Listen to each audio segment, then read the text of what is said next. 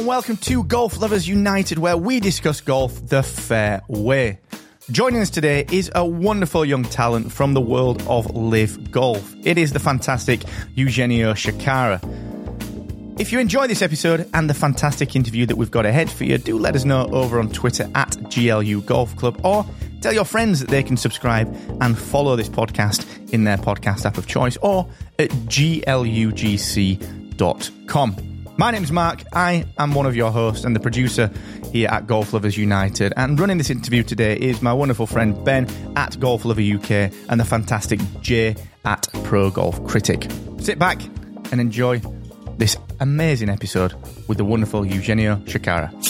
Hi, and welcome to our special guest, Eugenio Chacarra, who is here with myself, uh, Golf Ben, Golf Love UK, and Jay Pro Golf Critic. Eugenio, lovely to have you with us. Thank you for joining us. Yeah, thanks for having me. Excited for the program and can't wait to get started.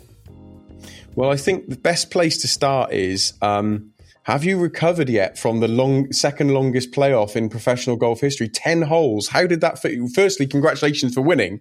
But how how do you feel in a ten hole playoff? It must be the ultimate match play scenario.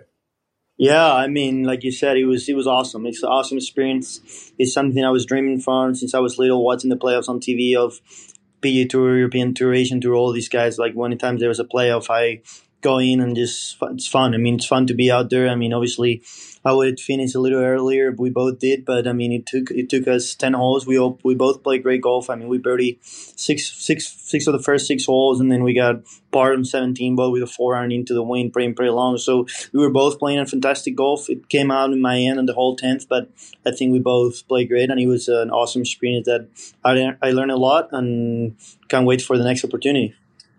Well, interesting. You say there's two things I want to pick up on. I'll bring Jay in to talk a bit more, but there's two things that are very interesting. You talked about playing in the wind. Obviously, you, you're in Oklahoma now, um, which is where you base yourself for all the American events. Um, you've explained to me that it's obviously you've got friends around there. It's where you went to college, all this sort of stuff. But playing a lot of golf in Oklahoma. Well, I know there's wind in Oklahoma. How do how do you find links golf? Because obviously for a lot of younger guys growing up, and you're still fairly young in your golf career, that how do you find that links experience of coming over to the UK and playing true links golf? Do you like it? Yeah, I mean, I love links golf. I've been loving golf since I was little. I remember going with the Spanish Federation when I was 12 to a raid trophy and just start loving it. You know, I mean, I feel like it makes a lot of fun. You get a lot of different ways to play the hole, different ways to attack, and it's just it's just awesome. I mean, I I enjoyed a lot. Like you said, Oklahoma. I got lucky now that it's a lot of wind, so I get, I got I got better with wind every year here. So so yeah, I mean, it was fun. We didn't have a lot of wind that week. Weather was really nice. I mean, we had three perfect days. The first run was a little windy, but I mean, it was it was awesome. Living golf is fun, and can't wait to get get back. I mean, hopefully, I can play the Open and many other tournaments in the next years. Uh, I discovered links golf, uh, you know, a few years years ago, and it really did sort of renew my interest in golf. Um, you know, and I I uh, actually never uh, never seen uh, uh, Fairmont St Andrews on TV previously, but you know, it definitely gave me that that feeling of being on on a true links course. And I got to say that 17th hole that you guys played in the playoff uh, it gives me nightmares because that hole was like probably one of the hardest par threes that I, that I've seen. Um, it looked really diff, uh, really difficult. Was, was, there any particular strategy you were you were trying to uh, play on that that particular hole? Was was there? Because I I know left was like completely dead. So yeah. Yeah, like you said, I mean, it was a hole of 225 yards, a little into the wind with a long left flag and barely like you miss the green three yards left, you're hitting an OB or you're against the wall. So, so it's a pretty tough hole. I mean, I remember when I went to the like the 71st hole of the medal play, I knew I was I had a chance to win. I knew I needed to go par birdie or birdie par or birdie birdie to to have a chance to win. So it was a four iron. Obviously, you don't want to go to attack because as soon as you miss a left, you throw the tournament away. So I made a good swing on the hole 71st. I hit it to like 30 feet right of the hole pretty good. And then when we went to the playoff, I mean, after burying the first six holes, and I was first on the tee, I was like, man, if I hit a good iron here, I will pressure him because it's a hard shot. And I actually hit a perfect shot again to like 20 feet right of the hole. And he hits he hits also a pretty fair one one and bounced just over the bunker barely and just left for the green. So we both make par. And when we go back to 18, we both make, we both birdie again. So we went back to 17. I was like, man, we might need to make a birdie here. And I actually tried to hit a draw and I hit probably one of the best shots of the tournament. I hit it to like 10, 10 12 feet and he hits a bad one there. Like like thinned it, healed it, and it just barely covers the bunker again. And he could be in, in, the wall, but he got a little lucky there, and he chipped the gimme, and then I didn't make the putt. But I mean, like you said, it's one of the hardest holes of the course. Uh, it was it was it was tough, and I think I made best two swings of the week, pretty much with that amount of pressure and that moment. Uh, yeah, it was was really really impressive. Uh, you know, and uh, that that was probably uh, the second most Im- impressive part of the playoff because uh, you know, watch, watching you play that that uh, par five 18th so many times, like you striped your tee shot like every like every single time. It was amazing. Like it, it was like on re- repeat. I was talking to my friend that's not my caddy. He was just doing those two weeks, just one of my teammates and roommate in Oklahoma. And we were like, man, the first four holes were like PlayStation. I mean, we hit the same shot. from the front of the tee, we had 237 in, 236, 238. And then we hit the same three to the middle of the green all the time. So, and, I mean, we thought, like, you know how golf is, but we thought after third hole when Matt hit it on the big grass and then laid up and then missed the green. And I liked that putt to like two feet that we pretty much had it. And then he chipped it in. So, so it was awesome. It was a great experience and I mean, it's just things you dream when you work, you know, like just to be in those positions to have a chance to win Sunday, and obviously to win in a playoff makes it even special. Yeah, that chipping was un- unbelievable. That was obviously your second professional win. Your first professional win happened in Bangkok. Now, oh, there's a couple of things I want to ask about, but have you ever seen such rain as you saw in Bangkok when you're desperately trying to get back out on the course to win? And I mean, it's fun. I mean, I play 16 tournaments as a pro, and I won twice already. I mean, that doesn't happen a lot, you know. So obviously a lot of people are not giving a lot of credit LIV players what we're doing and they're giving a lot of credit to other players just because they play two good events and they just go into other like other things that I'm not gonna get into it. But I mean, I'm loving the ride. I'm loving how, how I'm doing. I I know I took the decision to come to LIV because I thought it was the best for me and for my experience and for to grow up as a player. And like you said, I mean, Bangkok was it was tough. I mean, it was probably one of the most nervous I ever been on that chip on 15 after two hour delay. Patrick Reed in front, master winner, and playing amazing that day. And it's just so much pressure. And but I mean like I, I just love golf. Like I since I was four years old what I like is to play golf. I, I love the, to be in those moments. I go I wake up every day trying to find something new try to get better and it's, it's just it's just what I live for and I, that's what I wanted since I was little so so it's just a lot of fun I mean obviously I think I have something that a lot of players doesn't have when I have a chance to win I normally do like I did that. I proved myself in amateur golf as well. I mean, I won five times my senior year in college. I won a lot of events in Europe and around the world. So, so obviously it's, it's fun to just to know that once you're up there, you get a chance to win and people know you're to be up there and you're to be like fighting until last hole. But I mean, that's only something that happens and just something I try to get better. Like I feel like everyone has a lot of stuff to get better at. I mean, right now I'm not healthy. I've been struggling a lot with my health this season. I've been barely playing go like barely like after 10 holes barely even able to walk.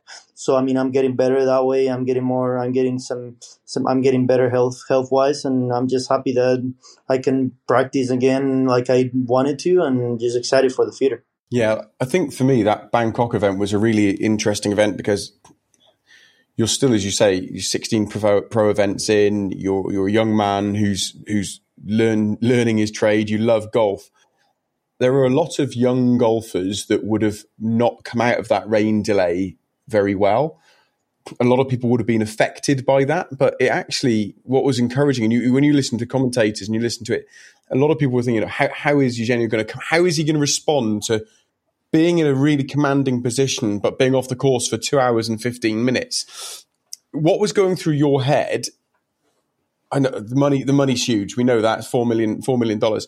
But what was that? What was going through your head in the half hour rain delay? Then it's an hour. Then it's an hour and a half. How do you stay focused? Because for me, I can lose focus waiting five minutes on a tee for a slow four ball. So the idea of waiting two hours and 15 minutes with $4 million on the line is, is perplexing. Yeah, I mean, you don't really try to think about the money. We all know it's there, but I feel like that's going to give a lot of tra- credit to my team. I mean, my coach, my cousin, and my best friend over there, they pulled me out of the course. We went into the ranks. We just started talking about other stuff besides golf. We talked about soccer. We talk about friends. We talk about some of my friends called me. We are just hanging out. So they tried to just put my mind out of what is what's going on. And I think that's a big, big part of it. Like having a good team around you, having people that knows you, having people that knows how to act, how to react. I mean, obviously they knew I was nervous, so they knew how to act and what to do to me. So, so I don't think about it. And then when it was time to go and they said time to warm up, I mean, we just went hit a lot of chips that I was gonna have, like that chip, and I felt like I got some feeling in the in the chipping area that I wanted to click it like that because I knew it was gonna be wet and it was a little into the grain, and I had like in the video you can't see it that much, but it had a little like I I, I was going up and then down, so I had like a two yard bounce way that if I bounced it there, it was gonna roll to gimme, and as soon as I clip it, I I knew it was gonna be perfect. So I feel like when I hit that chip and the crowd just got crazy, and then period hit a good shot, but lately go in the water, I was like, man, I think I can have that. So so then I, I just start playing smart golf, kind of like middle of green. And like I said, it's the moments I've been dreaming since I was little to have. You know, play play against Patrick Reed in the last three holes of a tournament to win a tournament, or just other Dustin, Cam Smith, all these guys. So it was it was just I was just trying to enjoy it and tell myself this is why you work so hard since you were little. Just you're here now. It's time to go prove prove the world that you can do it. And it was awesome to just like just people who were talking and I just only care about money. I didn't want to play golf, whatever. And I was like, I didn't want to listen to all that. I just wanted to play golf and just to prove the world that I'm one of the best players in the world when I'm playing my game is something that it, it gave me a lot of confidence and a lot of motivation to keep working. So it was, like you said, it was an awesome victory. It was an awesome, it was awesome to do it. And it's just awesome to prove yourself that you can compete against the best players in the world. I completely agree. Uh, no, I, I think that all all that's awesome. Uh, you know, and uh, just uh, from my perspective, uh, you know, and I've told a bunch of the players that LIV uh, this over, the course of the last year. Uh, you guys, if I was in the same position as uh, as you in college, like you wouldn't like I would have gone to LIV so fast, like it would have made made people's heads spin. So I mean, it, it it, it definitely make makes a lot of lot of sense to me. I think that you guys over over the course of time are really going to be seen as some of the uh, smartest people in uh, in golf for a variety of reasons, and and I think that a lot of those things are, are going to start to uh, sort of bear out here over uh, the next few months. Um, I did want to get into your back background a little bit because because you uh, uh, alluded to it a, a, little bit. Obviously, you grew up in Spain, very very accomplished um, amateur player. I believe you made it up to uh, number two um, in the world amateur golf rankings. Ho- hopefully, uh, not not making it to number one isn't some, something that bothers you, but number number two is really really good. So, um, you know, obviously you did that. Uh, you won a bunch bunch of times in uh, in college at Oklahoma State. Actually, started a lot. A lot of people don't don't know you actually started off at at, uh, at Wake Forest uh, fellow ACC school because I'm a Duke guy. So, um, so, um, and uh, you also went uh, four and zero oh in the Palmer Cup, um, and a lot of people don't know the Palmer Cup is this uh, really big um, amateur match play tournament. It's kind of like the Ryder Cup for college and university students. So I, I think you've had such a uh, great amateur record. Uh, but I do want to talk a, a, little bit about your uh, youth. I um, I know a lot of international players, you know, kind of uh, aren't really thinking about college and kind of want to go straight uh, to the professional ranks. Was was going to college always some, something that, that you had in mind to uh, play golf, or were were you thinking about, about maybe that poss- possibility of turning pro without going to college? Well, yeah, I mean, like you said, I started my career at Wake Forest, and like just answering your question, there was never, never a possibility for me to turn pro when I was 18. In my in my house, my mom and my dad don't really care about golf that much. They care about being a normal guy. I have my degree. I graduated from Oklahoma State. I finished school. I finished all that stuff. So that was the first thing for my family. I mean, then if goal works out, great. But I mean, you're gonna have a study. You're gonna you're gonna do like normal people does. And yeah, I mean, I'm glad I did that. I I think I won't be the same. I won't be here right now if I wouldn't go to Oklahoma State and Wake Forest. So so it's experience that I think everyone needs to do. I think the good players and the best competition is in the U.S. in college golf.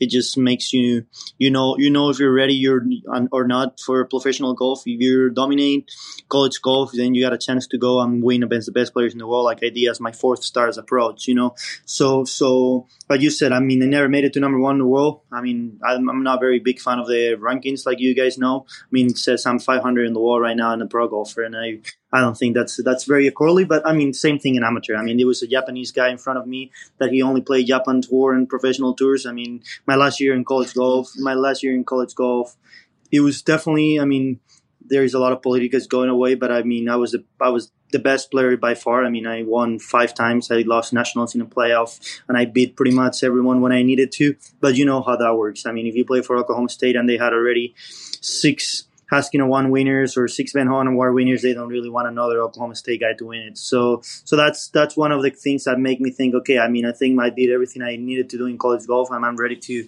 to turn pro. But I mean, answering your question and what I said, I mean, college golf is so important to grow up as a person, to just get experience and to develop your game as best as you can, playing against the best players in on in, in the world and amateur golf. I mean, it's just it's just something very unique. I was really lucky that I experienced two different colleges I not get me wrong, I love Wake Forest. My sister's still at Wake Forest, and it was it was all great. I just thought I needed something more, less study and more golf. I really like, like I said, I dream about golf. I love golf. I my life is all around golf. And Wake Forest, it was a little too hard for what I want to study. I want I did finance, so Wake Forest Business School it was a little too hard for a foreign foreign student. So I decided that I needed to try something else. I also obviously seen Matt Wolff making that 18 putt and Karsten Creek to win NCAA's and see all that Oklahoma State fans jump on. I mean, that's not something normal that ever happened in golf. So, I mean, Oklahoma State culture for golf is like playing for Real Madrid in Spain for soccer. So it's just something that I really wanted to experience, and it's something that changed my life. Like right now, I said I live in Stillwater when I'm playing the U.S. events, and it's it's just my second house. I love everyone out here. I love playing with the with the guys that are on the team now. I love being around the coaches, and they're always trying to get me better and push me to the limits. So I think whoever asks me about college golf, you can go whatever you are, but you just need to experience the at least couple years of college golf to be ready to go against the best players in the world. No, I think it's I think it's um, your attitude's incredible. I, I love it. Um, there's to be fair, Jay and I, we think about golf all the time. It is our entire life. The difference is we can't swing it like you and we have to have real jobs because we can't play golf professionally. So essentially, we're the same people, just you've got a lot of talent and, and, and, and we and we don't. I've got more talent um, than Ben, though. Let's just make that that clear. I'm I'm closer to you than Ben is, so let's just make make that that clear. yeah. Yeah. All right. Okay. We we don't need we don't need that. You'll start talking about when you won the pro am with um, with Paul Casey again in a minute. Um, yeah. You so when you went when you went to Oklahoma State, you changed your degree, didn't you? You did sports management, finance, and psychology. Is that right? Yeah, I did uh, finance and a minor in psychology. So when I was at Wake Forest, I did a lot of psychology classes just because they were the easiest ones. And when I came from Spain, my English wasn't at a great level yet. So when I went to do some classes it was super hard. The other ones to get used to in psychology was a little more easy. So when I transferred to Oklahoma State, I always wanted to do something with business, like finance and whatever. So I started doing that major, but I had so many credits of psychology that if I took like four, three more classes of psychology, I could get a minor in psychology. So I'm actually graduating from finance and psychology. And that's that's a big thing for me is that I think that psychology part that you did that that obviously plays into the good discussion we had about your team being around you and how you approached the rain delay. Do you think that other golfers would benefit maybe from doing that because you actually completed your degree, which is again not all golfers do that. Yeah, I mean it's something I told my mom I was going to do when we talk about uh, the LIV offer came out to my to my family, I still had another year, twelve more like twelve more credits, so four more classes to graduate from one of them. So that was the point. I was like, okay, if you turn pro and you get this deal, you're gonna finish your major. So obviously take that, and I finished that for my family and also for me myself. I've been studying for three and a half years, so it was just not worth it to leave all you have been studying for like just four classes, you know. And yeah, I mean what you said about psychology, I think psychology obviously helps you a lot, helps you understand your mind, helps you understand things that I probably probably didn't know before. Like it helped me a lot with my breathing. Like it gets you. I'm a I'm a guy that gets a lot like gets quick. I get nervous. I get like I get excited. So sometimes to be too excited just make me go the wrong way. Uh, so so just knowing yourself a little better, knowing your mind, knowing how your body works, just knowing like on the playoff, I knew like on the whole like just an example, whole seven of the playoff, I was so tired, my my my my knee, my my my my my hip. That's I'm wrong. It was like vibrating and all that. So just like telling to your mind, you're fresh. You just woke up. Like I was keep reminding myself, like I just I this is my sixth hole of the day. Like just not not thinking about being tired. How how to control your mind helped me a lot. I mean, and it's something that like I I feel like I recommend everyone just to to see to just learn more about yourself. That's what psychology helped me. I know if finance helped me a lot. I mean, helped me understand a lot of things when I talk about money or investments and all that. But I mean, I don't know if I'm gonna do it that much on myself. But obviously, psychology helped me a lot in sport wise, and I think a lot of people are starting to doing psychology. Obviously, in the golf team right now in Oklahoma State, there is two or three guys that started a minor in psychology as well, just because a couple of us did it. And it's just, it's just, it's just nice to, it's nice to know how to react on those moments when you're not perfect. It's very easy to to be perfect, to play good or great when you're when we're at this level and you feel amazing, your body feels amazing, your swing is good, you're going rolling, you're making the putts, but just to play good when you're not feeling that way, that's that makes a huge difference. So hopefully that helped me, and uh, hopefully that helps me to grow up in the next years. Yeah, I think that's a it's not about when it's going well. We've we've all been there. We've all been there when we're striping it, and it's and golf's easy. And like Jay Jay is a, is a better golfer than me, but I, I, had an occasion the other day, and I was I was two over through seven, playing really well, had a complete blow up, and shot sixteen over. And that sometimes you say it's about knowing yourself.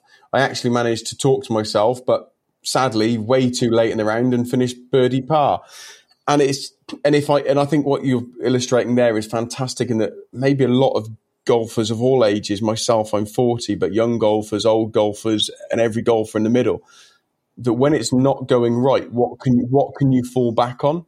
What what what do you say if it? You're you're you're, you're three you're you're two over you're two over through six. What what do you say to yourself at that point?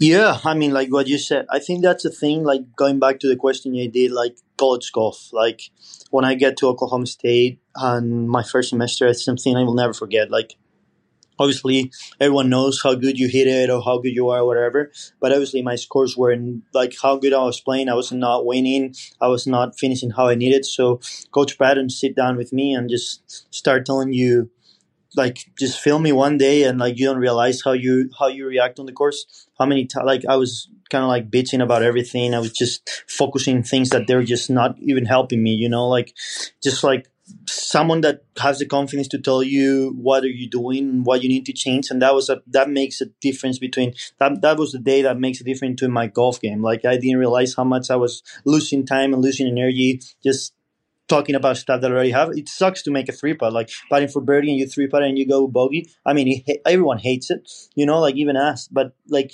nothing you can do anymore, you know? So every time you're reminding that to yourself or to your mind, you're getting worse and worse. So that's a day that I will never forget in my career. I think I needed to hear all that stuff. It wasn't nice to hear it, but I mean, it's something that you will like like I appreciate really much right now over there. It's like what you said. When I'm two over through six, I'm always reminding to myself, like the thing I do to myself. I say a lot. Golf gives you another opportunity. You still have twelve holes to go. You got like you shot by shot. You know, you miss a shot, I miss a driver to the right. I get an opportunity to hit a great shot on the on the right to make it back. If I don't hit a great shot from the right, I get another opportunity to make a good chip. If I don't hit a good chip, just like one like one good shot every hole it's just you always have a chance to make a better shot, you know. So that's what I try to remind to myself. And obviously, there's weeks that, like you say, you're striping it, you're hitting it great, and everything's going your way. But like last week, I won. Yeah, it was great. But I mean, talking to my team, I was like, "Well, I won, and I didn't do anything great. Like I didn't feel like hit it great. I didn't feel I putted great. I didn't feel things were going my way. I didn't chip it in any times. I leaped out like three times on the last round. I didn't make putts. It was just." solid all around. You know, I played smart. One of the things that I getting better at is just kind of like playing smart on the golf course. I'm coming from college golf. The greens are soft. You can attack a lot of pins. I only play 16 tournaments as a pro. I mean, 16 tournaments. I mean, Phil might play 600 tournaments already, you know, so I'm way back like of all those guys. So they have a lot of experience. And I'm coming from college golf that the greens, the, the, we play shorter courses. We play, don't play rough. We play it soft. You're playing tour events that they're quick, firm, attack pins and I'm trying to attack the pins that I might hit a good shot, but I miss it one yard in the wrong spot and I'm making bogey instead of giving myself a 20 footer and maybe you can make it. You know, I'm start starting to learning those things. Try to play smart golf. There's going to be 12 pins on the course that you can attack. You just take the middle of the green, take pars, and then you're shooting under par. You're always going to be out there. So I'm just trying to learn with my team. I think I did a great job that week about that. I'm a, a guy that wants to fire every pin because I know I'm able to hit that shot, but sometimes you can't do that in pro golf. So I'm still trying to learn. I'm very young and with the help of my team and things seeing stuff. Like I was talking like last week shot 19 under and like I didn't have any chip ins I didn't have any putts over 25 feet made. I didn't have anything like crazy you know you hold it from 100 yards. So like I didn't have any bonus that I called and I still shot 19 under. Just I only made four four bogeys all week you know? So it's just playing to the right spots playing a little more smart that I wasn't doing that very well in LIV or other tournaments. I because when you have the stripe way, yeah, you can go for it. But it's days that you're a little off, so you miss that. It's a decent shot, but you miss it one yard where you can't miss it. And in pro golf, you're making bogey or double. While in college, you still make par and you keep going. So those are the difference that I need to start getting used to it. And I think I did a great job last week in in the Fairmont St Andrews, doing a little better and playing a little smart. It sucks to have 110 yards and not go right at it. But I mean, I start th- I'm start to convincing myself it's better to hit it to 20 feet and maybe make that putt if not go with a par that tried to go right at it, spin it back and make bogey or double. So those are the little things I'm starting to do better. Uh, that I think that's going to make a huge difference on my scores and my and my development as a professional golfer because I feel like my I hit the ball. I mean, when I'm hitting it great, it's top in the world. But even though when I'm not feel that good, still very good. So so if I can if I can start doing that better, playing a little smarter on the course and not being that aggressive and that quick and that's get nervous or whatever because I want to make a birdie or eagle and I think I can hit a two iron over the pin over the water and hit to ten feet. You can obviously do it, but we're also we're gonna miss it a lot of times and that means because you're a bogey. But if you hit it to 30 feet, you're still making birdie, and that's how you do professional golf. Yeah, completely agree. Like uh, that that's one of the things that I tell people all the time about pro golf, and, and um, I I do re- reference my uh, pro experience at Tucson a lot, and part of the reason is be- because I I tell people how f- firm and fast those greens were compared to greens that I play sort of sort of day in and day out. Like I had to to make a huge adjustment very very early early on because the uh, you you can't uh, attack every um, every pin. You can very easily make a bogey or a double um, on a hole that you're supposed to be make, making birdie on. So all it takes is that that one sort of mental lapse that all of a sudden costs you a couple shots, and then all all of a sudden it starts you know, snowballing. And yeah, like in, in, college golf, you shoot a one over par round. You go next day and shoot six under. You're still in the, in the, chance to win. On LIV golf and pro golf, you shoot one over par, and even though you go next day and shoot six under, the other guys that shot six under first day is shooting six under next day. So you're not gaining anything, you know. So it's just it's just it's just really it's really hard when you're not playing smart. You're making dumb mistakes. And like I said, I'm not used to to have 120 yards. I'm playing to the middle of the green because I what I played before my last 10 years of my life is when you have 120 yards, doesn't matter where the pin is, you're attacking. But like you said, they put the pins so stuck, or they're firm, or their rough is firm. And if you miss a short, you got a bunker that you got no chance to make up and down. Those little things that when I played with Dustin in West Virginia, I mean, he shot 500 and it was the easiest 500. And I was like, when I started learning, I was like, man, this guy doesn't hit it better than me but he just way smarter on the course. Like even though he has 100 yards, he hits it to 10 feet or 15 feet of still going to the pin, and then he might make that par or not. But if he doesn't, he goes with par, but he will make a 25 footer in the next. You know, so he, they're like stress free. Like um, for us, like young guys, I feel like we stress the, the the rounds way more than they do. So when you stress around, there's days that everything's gonna go your way. You made up and down, you make that 20 footer, you do all those great things. But there's another days that that's not gonna go your way. So instead of shooting two under, you're shooting three over, and that's a huge difference. So that's what I think I'm getting. I'm trying to get better, and I'm getting better about talking about stuff and learning how to play it and playing more smart golf.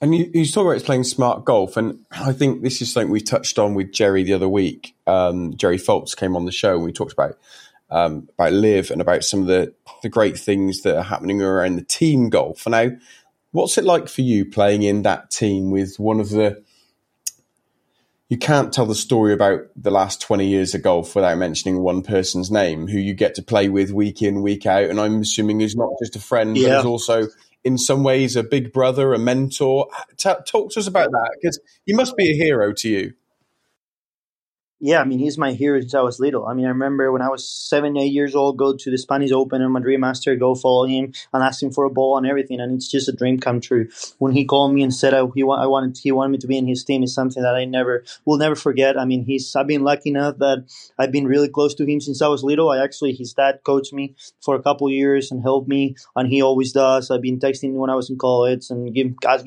asking advice for him. And like you said, he's my captain, he's my boss, but he's also like uh, my my second father. You know, he's always trying to help me, not just like golf wise, just person wise. And he's some he's someone that I will never never forget. I'm super grateful for him, grateful for the opportunity he gave me, and grateful for all the things he told me and how much he helps me every day. I mean, he we all know he's a tremendous player. He's probably in the equation and the talk of being one of the best players of all time. And I mean, he's he's awesome. He teaches me so many stuff, and I mean, I can can be more proud to be in his team, and can't wait to have a lot of more fights in the course with him, and just to learn. I mean, something I, I feel like I learn something new with him every day. So he's he's super super super great guy, super amazing player, but also like obviously a great great person. Yeah, I agree. I I think uh, you know Sergio I think in the U.S., Sergio kind of got a bad rap for some some of the stuff sort of early, um, early on in his, his career. But for me, Sergio has been one of my favorite players to follow and uh, and root for. And there there's not that many times um, in, in my you know golf watching career like I, I was almost brought to tears with with emotion. And honestly him winning the masters like i was like really emotional about it. I was i was actually really really uh, uh shocked. And I, and I do do think that you know part of it is you you kind of see people grind for so long trying to get to that goal. And then when they finally get to it, it it's like you you feel like you're a part of that journey. Like you you feel like you're um, emotionally in, invested in it. So you know, and I, I kind of feel the same way now with, with, uh, LIV golf and, uh, like basically all the players at, at LIV. Like I've been fighting this, this like, like battle on so, social media, you know, talking about, about LIV and prom- promoting LIV. And I, I feel like I'm invested in sort of all of your, you know, careers and success at this point, which is kind of funny for me to say, but you know, it's, it's, uh, it's definitely an in- uh, interesting yeah, I mean it's awesome to have to have guys to play as a team. Golf is never; it's always too individually. So play as a team and root for teammates and learn from teammates. Not just Sergio. I mean Sergio is awesome, but also Carlos and Abraham. I'm so lucky to be in that team.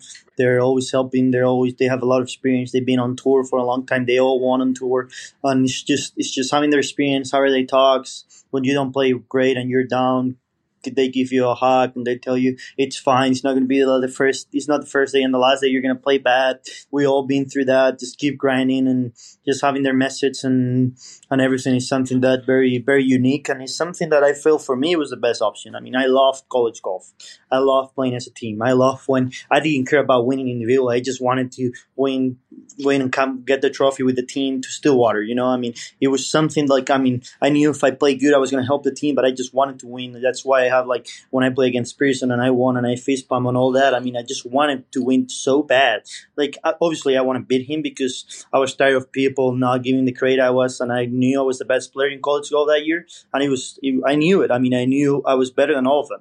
So just winning obviously was great, but I just wanted to win so badly for OSU for Oklahoma State. I just wanted. I, I mean, I love team competition. I love winning. I love. I hate seeing the aces winning every week, even though they're great guys, great players, and everything. I hate. I hate seeing them win. I want us to win. We know we're, we're as good as them. We just. It's just. It's just fun to just not just fight for yourself fight for fireballs, fight for Brian, fight for your friends. It's just it's just an awesome thing, and I thought it was the best opportunity for me, and I'm really proud and grateful for the opportunity. Obviously, fireballs and LIV gave me, and I'm learning a lot, and I'm getting better as a player and as a person. So I can't wait for the future. I know I got one more year as a contract, so so I got this season and one more. So I'm excited to keep learning and keep playing, and hopefully I can we can win as a team a couple more times.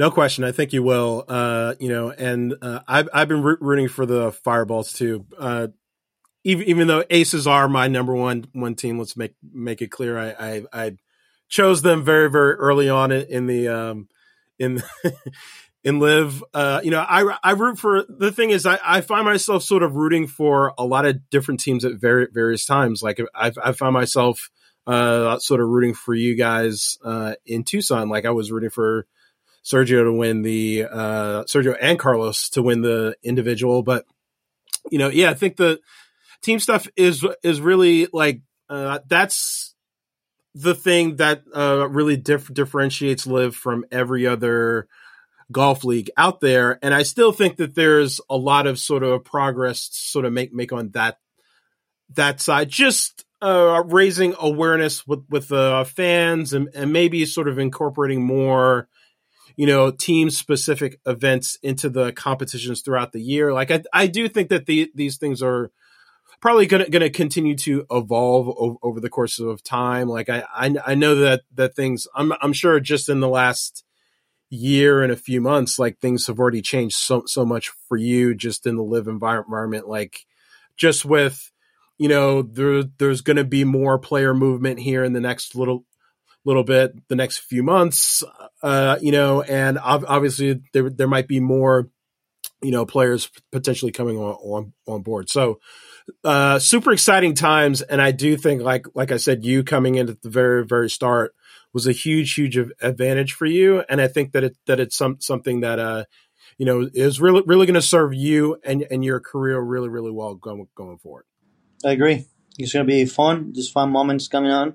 We'll see what happened with merger and all that. We don't know anything, so I'm excited to see what happened. But I mean, like I said, I'm very grateful for LIV. I love being where I am, and I wouldn't change anything about it. Well, look, we, we feel like I feel like we covered the serious stuff. Um, I've got a few fun questions we're trying to ask some of our guests. Um, Jay's got his um, serious slash fun question about a major. So, Jay, you fire over that, and then you know I've got sort of five almost silly questions, but they are related to golf. So, Jay, you go first, and I'll, I'll round it off with five moments of silliness. So yeah, th- this is a question that that I've uh, been asking all of our, our uh, our guests. So, and and you can't uh, uh, give this particular championship to yourself. So it's everybody else in the golf world, whether they're a past golfer or a current golfer. Uh, could be uh, men's or women's too. Um, let let's say you're a golfing god. You have one major championship that you are able to give to a deserving player, even uh, somebody again in the past or the current, uh, uh, who would you give that major to, and uh, what championship would it be? Yeah, I mean, I think I'll go U.S. Open Phil Mickelson. I think he obviously deserved the Grand Slam. I mean, not just because how good as a player he is, he's also a great guy been since I came to LIV. He's always been super nice to me. I had the chance to play with him a couple rounds and just learn from him. And I mean, always I always been a, a, big fan of Phil because my dad is lefty and he's a big fan of Phil since I was little. So I watched Phil grow up a lot. And I think he finished. I don't know. I'm not sure if he finished six or seven times second in the U.S. Open. So yeah, so six times second as a U.S. Open, so he got a lot of chances to win it, and he's obviously the last major he needs to win a Grand Slam. So if I could give him, a, if I could give someone a, a major, it would be the U.S. Open to Phil Mickelson. That's awesome. I have the same same answer by, by the way. So there you go. yeah, go ahead, Ben. Yeah. I I I I'm I, I switch between who I want. I'm I'm half South African, and I and I love watching Louis, and I just think God, that guy's had so many second places. I'd like him to get another first. So I, I never know. Whenever whenever Jay asks me that question, my answer always changes. But look, Phil's a fantastic answer. Right, let's do some sillier um, side of. So, which club in your bag do you love and hate? My putter. I have a love hate. I feel like uh, when I'm rolling it, I'm a really good putter with a broomstick. But when I'm off, I'm really off. I still I'm getting better at that. Like not getting that frustrated and not get like I feel like if I make a couple putts starting, I can be I can be rolling the rest of the round. But if I miss a couple, I kind of like tend to have to change stuff and all that stuff. So that's another thing I'm trying working on it, and I feel I'm getting better at. But like the love hate relationship will definitely be my putter in my back. It's funny you say that. When I was walking, when I was at LIV London, I was walking around the putting green. Um, I'm on the range and every every all the pros, you're all hitting stripe in the ball, you're all happy, no one's shaking their head, they're all really excited, really enjoying their day, and then you watch the pros go over to the putting green, and even though they're pros, they're they're scowling, they're unhappy because then a pro never seems that happy with the only person that smiled and giggled and laughed for 20 minutes each day on the putting green was Patrick Reed. Yeah, he can putt. I know why. You told me Patrick Reed or Cameron Smith, I would be like, I'll be. Yeah, those are the I two. never saw Cameron Smith on the putting green. I never saw him practicing putting. Like I'd see him on the Well, range, I never saw him on a putting green. I don't think I don't think he can bet. I don't think he can get better at it. Like I think we all want to be like him. I've been. I mean, it's a joke hug. Like it's just. I mean, you know, he's gonna make it. Like it's just doesn't matter where he is. The ball has a chance to go in. It's just that ridiculous. It's so fun to watch, and I mean, it's just it's just amazing. It's something that we all work for. Being. I mean, when they ask me what you want to be, what you will change of your game, I'll be like part like Cam Smith. I don't think it's just me. I think a lot of players do. So it's just awesome to see, and it's just a motivation for me and for young kids to to work on my putting to get as good as him. Okay, so you and I, we've just played 18 holes. We haven't, but this that in imaginary, we just played 18 holes. We're walking off the course. What food do you want post round? Are we going to have a beer or a soft drink? And are we going to have what we're going to have to eat? So you're going beer or soft drink, and what are you going to eat? I'll go for soft drink and I'll go for Chipotle. I'm a big Chipotle guy. Okay, solid. Jay likes that. Jay's a big Chipotle guy, but Jay, you and I quite like a lot of takeaway. Well, I gotta say, being in California, just I'm a burrito guy in general. So I, like, honestly, I don't really, really go to Chipotle all, all that often here because I have a local burrito joint here that I like.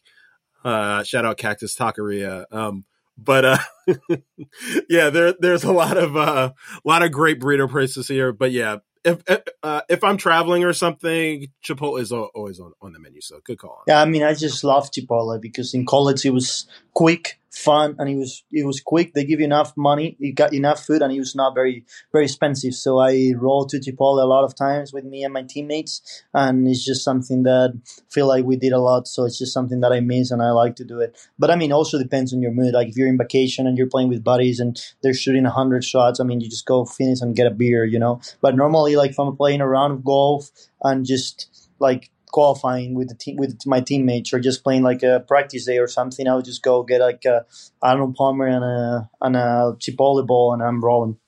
Brilliant. It's very um, filling too. So yeah. Yeah. Your, your day Good. hasn't turned out as it wanted. All of a sudden, you've got 90 minutes spare. Are you going to play nine holes on your own or are you going to hit the range? Nine holes or the range? Nine holes for sure.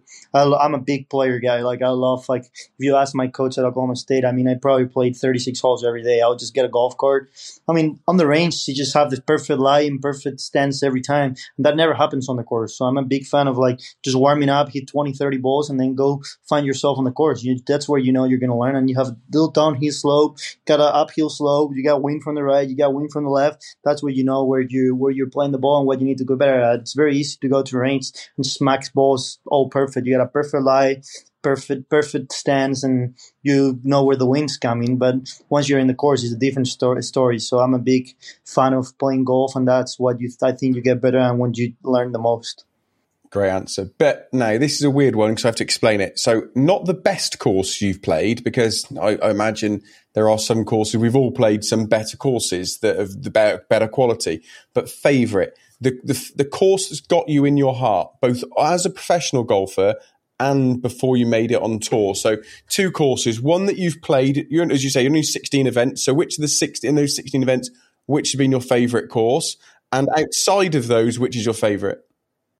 My favorite course will be the Bangkok one, Stonehill. I mean, they just opened it for us. It was in brilliant conditions. I mean, I don't think there was a better course I ever played. I played Augusta National. I got lucky enough that I played at Wake Forest one time, and that's the most scenery thing I ever seen. I mean, there was 6 a.m. in the morning. There was like 40 people cutting the grass with with scissors. I mean, it was a joke. I mean, it was it was incredible, and not just because I won. I feel like you ask every LIV player. I mean, it was really hard and all what you want to be, but course wise and condition wise, it was a joke. So I need to go for that one. And then my amateur career, I need to go Pebble Beach. I think what I leave at Pebble Beach in the Carmel Cup my senior year I think I finished sixth or fourth or something like that. But I mean, play Pebble Beach. We had three rounds, and every round was different. One day was sunny and perfect. Other day was windy and cold. Another day was just windy, just windy. So playing the Pebble Beach on three different conditions and see how much a course can change from the weather. It was something very unique and something that I will always, for, I would never forget. I mean, I was hitting sandwich on number seven, and some day one day I was hitting seven iron in a nine yard hole. So I mean, just seeing seeing, seeing all that change.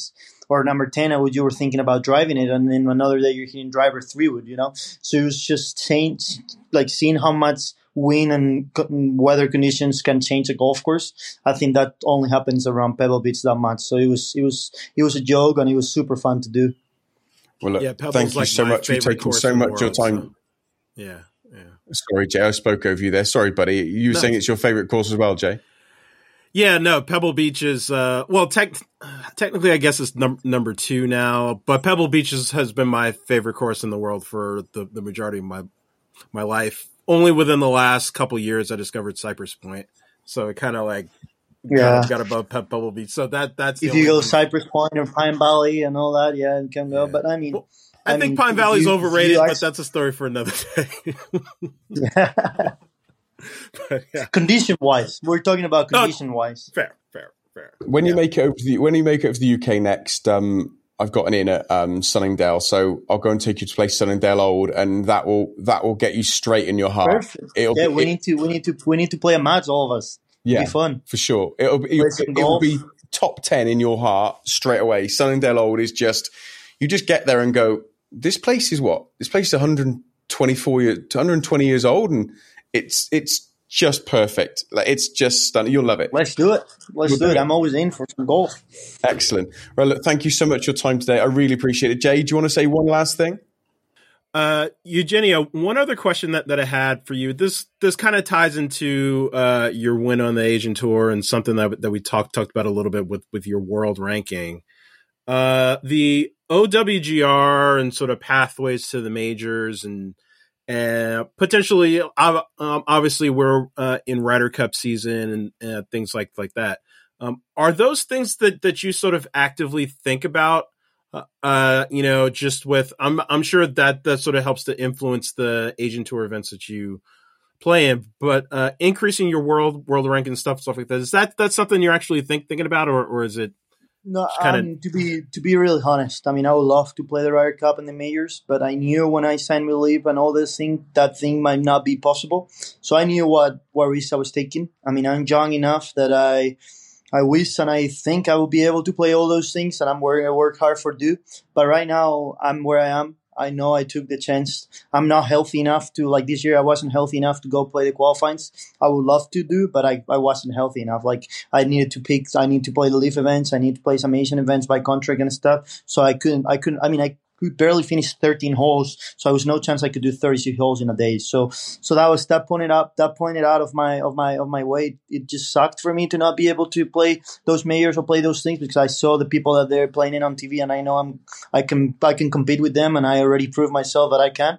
So, but I mean, it's something that I knew I was taking when I was taking the LIV offer. I knew the golf world is not gonna like it. It's gonna be a lot of things, but hopefully, with all these major and stuff, we had a chance to kind of qualify for the for the majors or qualify for the Ryder in the in the next years. But like I said, I'm very grateful where I am. I love where I am, and I know I, I will have time enough to go play those those things. But but I mean, it's, it's not nice to, to watch it on TV when those weeks are on.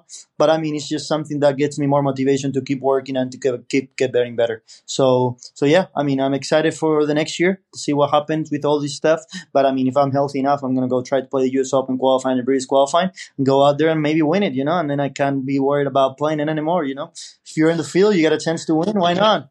we all know that that you're more than capable of winning at, at the high, uh, highest level, and, and I know that you're you're gonna gonna do that. And when the European team in the Ryder Cup gets spanked at Mar- Marco Simone, which, which I, th- I think is gonna happen, um, I want them to think about in the next few years.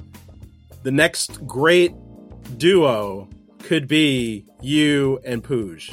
So I think that that could be for the future of the European Ryder Cup team captained by maybe Sergio in the future, maybe Poulter, West Westwood, who, whoever. I, I think that you two as a comp combination could be amazing. So uh, we'll we'll have to see how everything thing plays out. But yeah.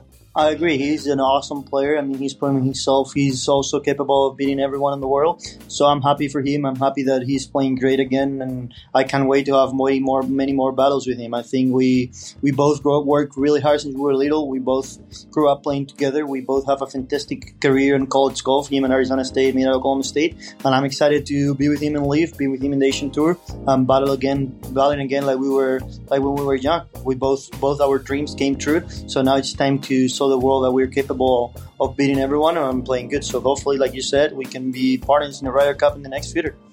It's always amazing to hear the perspective of someone that is just starting out in their field of passion and someone that's doing so well at what they do. So thank you so much to Eugenio for joining us on this episode and absolute props to Ben and Jay for running a stellar interview. If you enjoyed that, let us know over at GLU Golf Club on Twitter and tell your friends that they can subscribe and follow the show in their podcast app of choice or, of course, at glugc.com. Join us next week for more golf, discuss the fairway, and until then, just enjoy your game, have fun, and we'll see you then. Bye bye.